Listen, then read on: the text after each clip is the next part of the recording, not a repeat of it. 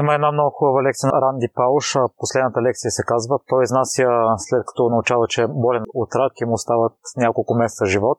И той има една много хубава сентенция. Не можем да променим картите, които са ни раздадени, а само начинът по който ще ги изиграем. Точно така. Какво би се посветва хората, на които им се падне седмица и двойка, което не е цялата ръка в покера? На хората, на които им се падне седмица и двойка, всъщност в покера, покера е игра, която изобщо не е свързана с карти. Тя изобщо не е свързана с карти. Тя е свързана с човека срещу теб. Тоест, твоите карти м- имат всъщност малко значение най-голямо значение има. Повечето хора всъщност си мислят, че най-голямо значение имат картите. Е, грешка. Вече хората, които така знаят играта и са по-съзнателни, си казват, по-голямо значение има опонентът ти. Окей, това е второ ниво на мислене. Трето ниво на мислене и това е нивото на мислене, което ми позволи да играя high stakes, т.е. високите нива в покера и нивата, на които се изкарват много пари. Там играят много малък процент, на шепа хора играят.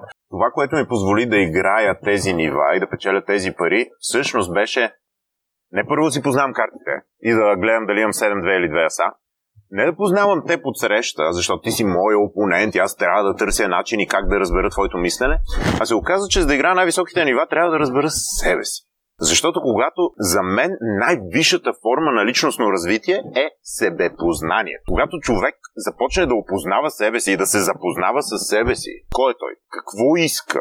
Какво се случва в него? Защо каза това? Защо помисли това?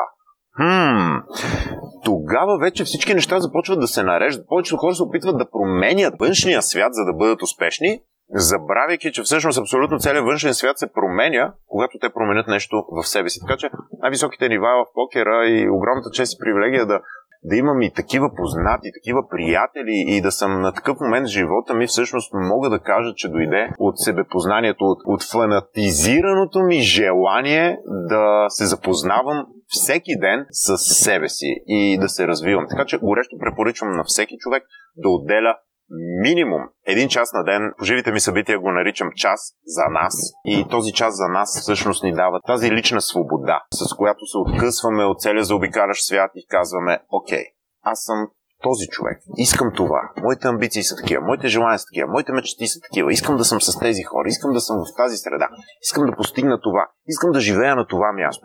Искам да давам на хората. Тоест, когато човек дефинира много такива неща за себе си и едновременно разбере, че не ги дефинира за да се сложи в котика и да се определи като фармацевт или заболекар или а, коуч или мотиватор или писател или каквото и да било, разбира, че е истински свободен.